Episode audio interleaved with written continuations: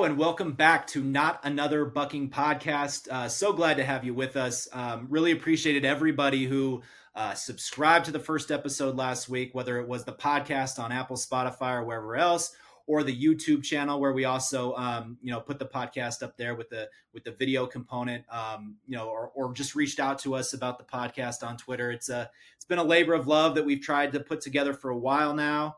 Um, we're gonna again, like I said last week, continue to just try to get better. We're gonna have more guests. We're gonna we're gonna continue to engage, listen to whatever it is that you think um, you know you might want to hear on this podcast. Um, and this week we have the great Romi Bean. Uh, she is the CBS Sports uh, uh, C- CBS Channel Four sports anchor in Denver. Um, you know, has been covering the Broncos for a long time, covering Denver sports for a long time. Um, so really excited to get her um, insight here in just a little bit. But I just kind of wanted to, you know, touch on some of these things that happened in training camp uh, the first four days that we were out there. Obviously, Sean Payton was the newsmaker.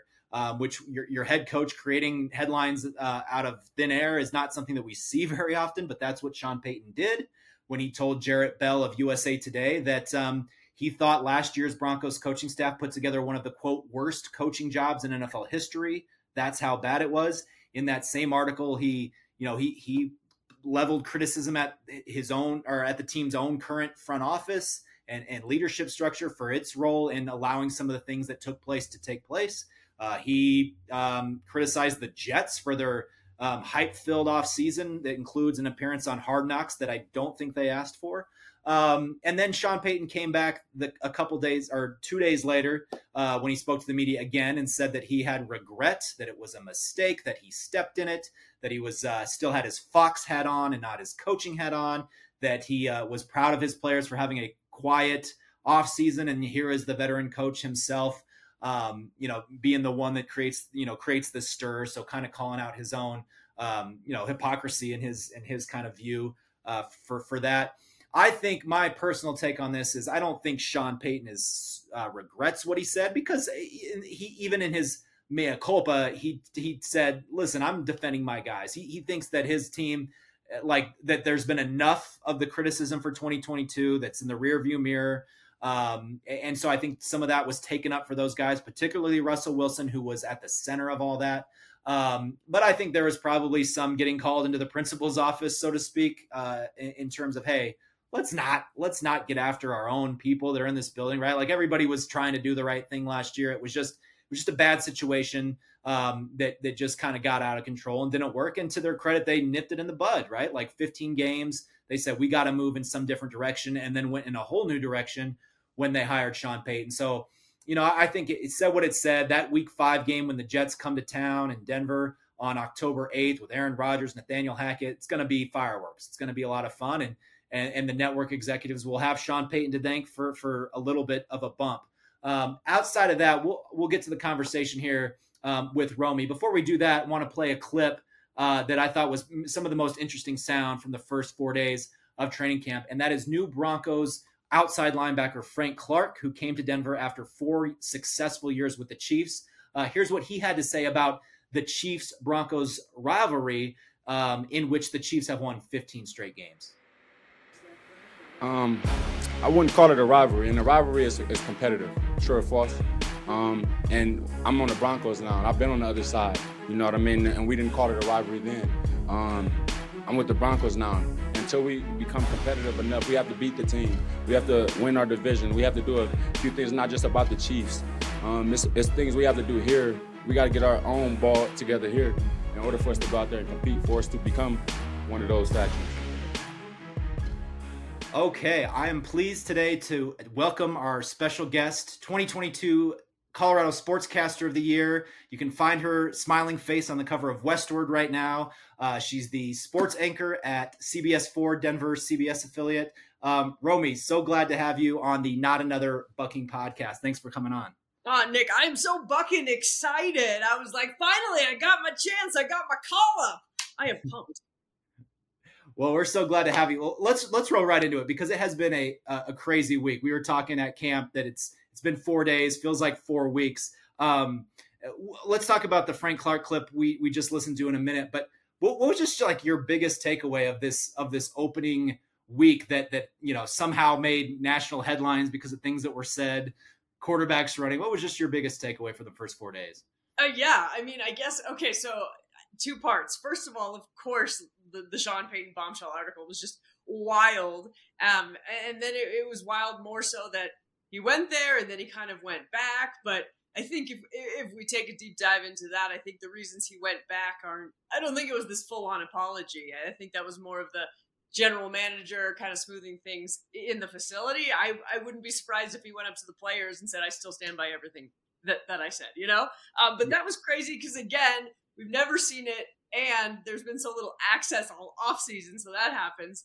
That's wild, but my my biggest takeaway and this is like a very like broad strokes takeaway nick and this is going to sound so simple but that this is professional football and and you all know because you have been here covering the broncos for the last few years everything even even at camp it's just there's efficiency and it's the little things it's not just the tempo of practice but it's what happens in between and how quickly they're getting to other drills and you know they're not taking lollygag breaks. It's just being run like a professional organization. And that's such a welcome sight, I think, after everything we've seen and all the different changes.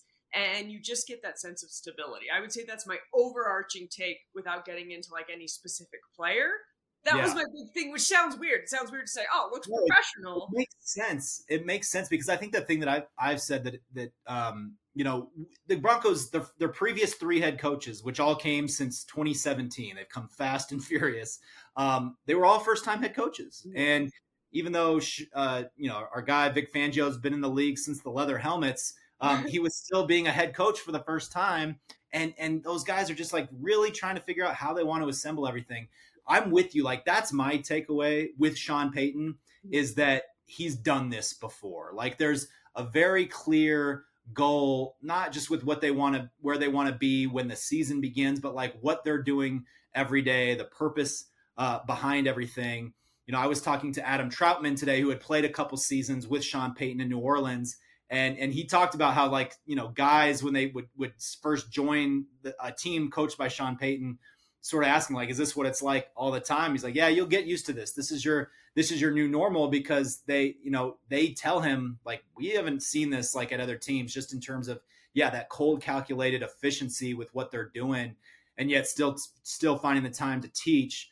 Um, you know, that that to me has been has been not- noticeable uh, as well. And, and you mentioned the tempo like I thought it was interesting. The last two days, he's had a couple different times where he blows the whistle and just sort of like, you know, motions back to the mm-hmm. huddle and guys go back and and um and, and basically it's just get out of the huddle quicker, get to the line of scrimmage quicker.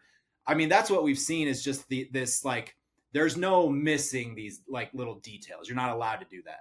Yeah, and I think along those same lines, I think he makes the expectations very clear.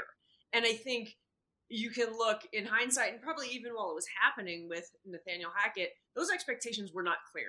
I think it was probably a similar thing with Vic Fangio again because they're just trying to establish who they are and what they want this to look like. And Sean Payton even said it, you know, talking about when that first padded practice is going to come. He's laying down the expectations. He said the key word is clarity uh, of what we expect so that there's not fights and people aren't getting overexcited. Everything, you use the word calculated, you know, and that can have a negative connotation sometimes. But I think in this sense, it's a positive thing because these guys know exactly what to expect and and they need that. They need that structure. They need that organization. Um, you know ryan harris said to me a while ago a long time ago i was asking him about sean payton and about kind of you know nathaniel hackett being everyone's friends and as a guy who played in the league i thought he had a great point. He said look when you make it to the nfl you have enough friends. You want to coach. Wow. Yeah. And i was like man that that just hit so hard. And so I think that's so true. And I think you see that guys like Justin Simmons, who's going in year eight, never made the playoffs. He just wants a coach, man. Doesn't need another buddy. And so I, that's why I think another reason these guys are so receptive to it because they're like, okay, this guy's got a vision, steer the ship. Yeah. Well, I think Justin had a quote like early in the offseason where he said something to the effect of like, um, I don't really care if if we like if you tell me we got to do four day practices, and that that might be like slightly hyperbolic, but I but I I think it was a representation of the way that he feels, right? Like they've just that's what they have wanted. Like especially the guys that have been here a long time and just haven't seen that that pathway. Is just like just tell us what to do. And I think that that was part of the, the the thing with Sean Payton with this ownership group too, is like last year they come aboard in August and they they have a head coach who's been there since since February. And I think there were pretty early signs that he was very much still trying to figure out like how this whole being the face of a franchise worked. And I, and I think I think the the Penner Walton ownership group is sort of I think self-aware of the fact that they are still trying to to establish themselves to, to really learn about um, you know just just the business the politics the, the different things of the nfl and i think there's a lot of things that shows you they've they've had a, a pretty quick education in that regard over the last year um, just in the way that they've maneuvered some things um, but but i think that was part of wanting to get a guy like sean payton obviously they you know that they had the, the the sit downs the conversations with jim harbaugh too because it would have been the same thing of like look, we don't want this there to be any sort of doubt. Now, we'll talk a little bit about this. When you when you get a guy that you're saying, hey, fully in charge, um, like that comes with some things too. And we we experienced some of that this week. Well, and I think it is because, you know, Greg Penner at the beginning of the week had kind of said, yeah, you know, we talk about some things with Sean, but you got the sense that, you know, Sean is pretty much in charge of, of the football side yeah. of things and he is in charge of because there's two aspects to a professional football team that's the business side and the football side and obviously you, you know you don't build walmart walmart by being a bad business guy so they know what they're doing and they have their work cut out from them on that end there's so much you know that goes into that that they want to restructure people they want to bring in and i think that in greg penner's mind which is what a what a smart ceo does is they they delegate and he has delegated a lot of those football duties to Sean Payton. Now that works out for Sean Payton because that's what he wants. That's what a Jim Harbaugh would have wanted, you know. And I think maybe necessarily those two haven't butted heads, but the article kind of brought to this light that maybe okay, maybe Penner does want to be a little more involved, or maybe not. Maybe he's fine with it, right? But you do. I think everybody's going to be watching that dynamic with him and George Paton with a close eye. And it does seem like whenever they're together, they get along great, right? But you get the sense that Sean Payton is. I keep making the reference like Captain Phillips, like I'm the captain now. Look, yeah. look me in the eyes, you know. And that's how Mike Shanahan was. That's how Bill Belichick is. You know, there's a lot of successful head coaches that are like that. You know, and at the end of the day, if you win, nobody cares. But it will be interesting to see. He, he certainly won't be giving up a ton of power anytime soon. No, that's and that's that's like such a such a big part of it. And I think for for whatever like drawbacks that might might come with that, you know, think like headache, little headaches that it causes you. Mm-hmm. Um, you chose to have a situation in which you don't have to worry about whether the football whether the football side is being guided with know-how like that's i think that's the bottom line and that's what we've that's what's been very clear these first four days is like there's a very clear delineation of like who's in charge how things are getting operated there's a chain of command and it's just made for for a, a smoother product. Like these practices do just seem quicker based on the way that they're organized, and I think that has been a, a pretty big departure, particularly from from last year. Um, let's talk about Russ because that's obviously the, the big thing that um, you know w- was a part of that article too, right? Is that you know he he was he's defending the guy, but I just want to talk about um, from from from what we've seen. Obviously, just two practices team team periods have have been somewhat limited in terms of how much guys are throwing. You're you're not in pads where I think offensive linemen are the most disadvantaged group in this because your job is to put your hands places and there, there's nowhere to put hands. Um, but what what just has been your thought of what you've seen out of out of Russell, even if some of that includes uh, you know the off season OTAs, minicamp, and that kind of thing. Yeah, I mean, obviously, I think the first thing you look at is physically, which obviously has been just a huge topic. I was laughing when he was at the podium about how many questions he got asked about his weight and people just wanting to know the number on the scale. This is weird in that way sometimes, right? Like the things that we, you know, like that you talk about, you, you do rewind it back and you're just like, okay, what, what, uh, what are we covering? What is this? like a weird amount of questions there, you know? um, okay. But, but it is such a big topic. And that's because last year, I mean, he looked like a different human being, right? And it was to me again, not to not to take away from what he's done in the offseason, which is a tremendous amount of work, but it it kind of fits in with what I said about this is how practice just should be run, right? This is professional football. This is how Russell Wilson should look. Last year was this departure where he decided that he wanted to, you know, kind of take it into his own hands and whatever. And so he looks better physically. He definitely looks more agile. We saw him, do, of course, run the, run the 70 yards. He didn't run as much in, in the final practice of the week, but like the biggest thing I noticed is that the offense, even without pads, is really catered to what's going to help make Russell successful, right? Running um, heavy on offensive tempo, right? Really yeah. heavy on the ground game. Uh, the they brought in these big dogs, Ben Powers, Mike McGlinchey, and Mike McGlinchey hasn't even been out there. Uh, prayers up to him and his family, by the way. But even without that, you can see this line looks so much stronger. The running get backs, you can tell Sean Payton is doing okay. This is what's going to make Russell Wilson successful. This is what he's been successful in the past. So Russell Wilson to me looks a little bit more, you know, at ease as well, I think. And so he's made some great passes. He's made, you know, a couple, eh, you know, not so great ones of other days, you know. Maybe you give him a B maybe I give him a B plus throughout throughout the first four four days of camp, I think. But the other piece of it too is I just think Russ, uh, when we talk to him, much more subdued. He's still got that energy, still got that passion. He still kind of you know gets into his his stories and his motivations and all that stuff. But journey, way more subdued version. Every other sentence. Yes, and and I had somebody ask me like subdued, like does it does somebody have him you know by the cojones kind of subdued? And I was like, I don't think so. I just think for Russ, and I I appreciated that he was honest and he said last year was last year wasn't anything I ever wanted, right? You know, you know he's embarrassed, and so yeah. I think he's focused, but I think he just to me looks really settled because of Sean Payton. And then physically, he looks better. I think he looks uh, faster. I think he looks more agile. Um, and I think he's just going to be in a position to succeed. You know, does he look as fast as he did five years ago? No, you know, but he but he look, certainly looks faster than last year. Well, I think some like you mentioned the word tempo, and and I'm so curious with this offense. Um, what I've really been kind of trying to look at is during Sean Payton's tenure in New Orleans, the Saints were always among the league leaders in terms of quickest time from snap to pass, um, time to throw. That they were they were among the, the league leaders, and a lot of that is because Drew Brees had one of the quickest releases, and he also had one of the quickest processors um, in his brain in terms of just making a decision, getting it out.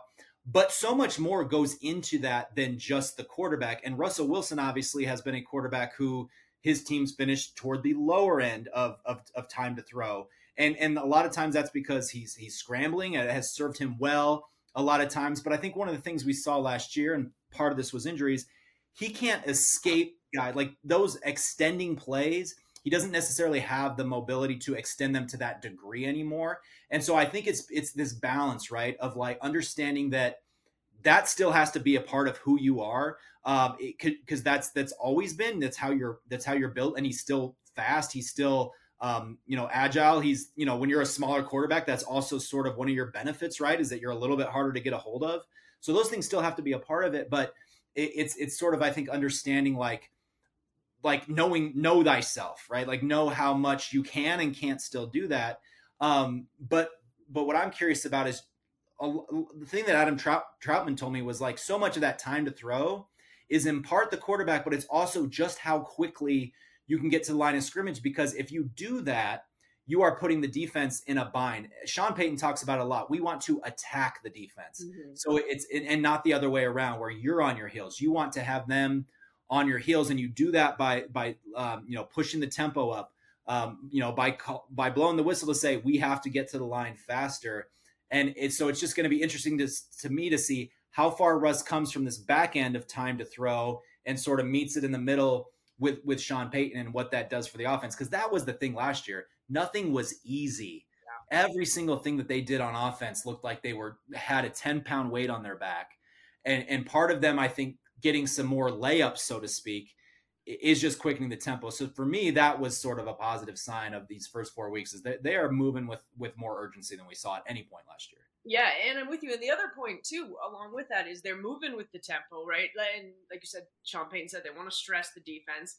They're getting up there. He's getting the ball out quicker, and on top of all that, he he knows what he's doing. I mean, how many times last year where it looked like he was running around because he didn't know what the hell he was doing, and whether that was because it wasn't the right play call, right, or Hackett didn't get the call in, or he was audibling it, whatever, right? There was receivers in the in the lineup because everybody's hurt, right? You know, or people didn't know. There's so many times where it, there was looked like so many different members of the o- offense at different points were confused, and that's why they had so many pre-snap penalties. And it's crazy that it went on all season, but obviously this is a small sample size. Obviously, it's not game speed. Obviously, doesn't have pads on, but they're acting with this tempo, and everybody knows where they're supposed to be.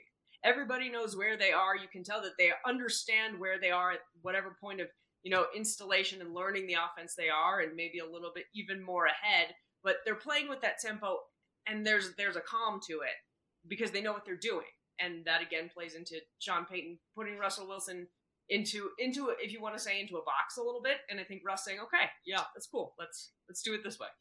Yeah. Um, so it's it's obviously one of the funny things Sean Payton said. Well, not funny, but just get caught my ear was, um, you know, he he stresses to his coaches like we're constantly in evaluation mode, but let's not make judgments on guys, you know, two or three practices in. So let's let's keep moving guys. Let's keep having, you know, different players play with different personnel groups with, you know, first, second, third string, whatever it might be. Let's not make snap snap judgments. But that's we get to do that. He doesn't get to put that put that on us. So I'm I'm curious um you know, we talked about some of the positives. What like are there any concerns for you that have cropped up you know in this early early period? Uh, maybe it's things that even existed before this. Uh, any any concerns that have originated from what you've seen so far? Yeah i mean my biggest concern uh, still is depth. Um, specifically you know you look up on on that defensive front. I think uh, there was a couple times where you know depending on matchups seven on sevens offense is, is supposed to win. And look there were times um, where the the second look the secondary is never a concern. And I will say that you could be even more confident. Same thing in the team period where they just had some great right. plays. Um, but the offensive line, the power of the offensive line, Ben Powers, I mean, has made some holes so big. It's on, you know, Russell Wilson, Javonte Williams could run through together. It's just right. already. So I love to see that. But going into camp, I was a little concerned about defensive line. Then Eyioma Uwazurike gets suspended. And now I guess that's the beauty of camp. That's the point of camp to see who's going to step up. But still waiting for someone to really step up there. I think that's what does this defensive line look like? We know they've reached out to Shelby Harris, maybe some other people. Um, but so there, that that's kind of the big concern, especially because you know Sean Payton even said a quarterback's best friend is run game and good defense. Now we know the secondary is going to be good. What does the front look like? And the same thing goes for um, outside linebackers. This could be a really strong group. Does Nick Bonitto take the next step? I thought he had some he's had some great moments. Um, you know, especially in that final the final practice on yeah. Saturday. I thought he had a great play there. So does he step up? Is Baron Browning healthy? There's questions there, and then of course Randy Gregory, right? Can, is he going to play a full season? Do, do you pace him out? Do you only play 65% of the snaps? These are things that we don't know, I guess, necessarily in camp.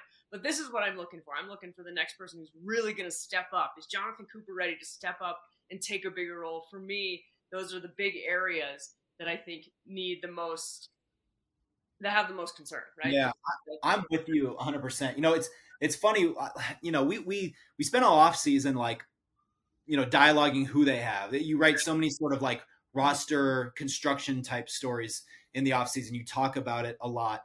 Um, but there was a time at um, on the on um, Thursday, I think, when they had their first, you know, first or Friday when they had their first full team practice in front of fans. And you're looking and they start these 11 on 11 drills and at one point you're looking at the front line and it's randy gregory dj jones zach allen and frank clark.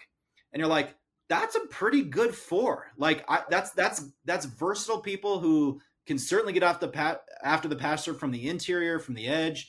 Um, you know you in that you could have alex singleton blitz, blitzing in the middle of that. Like that's a good group that I think can also be out on the field and probably stop the run run as well. I, I think I think Zach Allen's going to be really good against the run. He, he's just so long and you know strong and physical. Um, but but then then you say, okay, well, what is behind that? Like that is that to me is the concern. It's going to be sort of a hold your breath proposition throughout training camp. is just like, can they stay healthy? Because they do have like the, the front end talent. I think is good enough to be to be in the playoffs. Mm-hmm. Um, and, and, it's why they've overhauled so much of what they've done um, from a health and player wellness perspective. And Adam Trautman, who who worked with Bo Lowry, the new vice president of player uh, health and nutrition.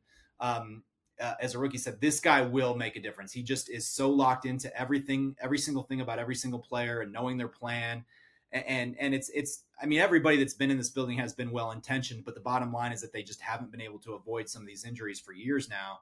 Um, so eh, that's 100% what it is because they don't have a lot of depth in the front seven. Um, you know, John, Jonathan Cooper, I think, has been been really good this offseason.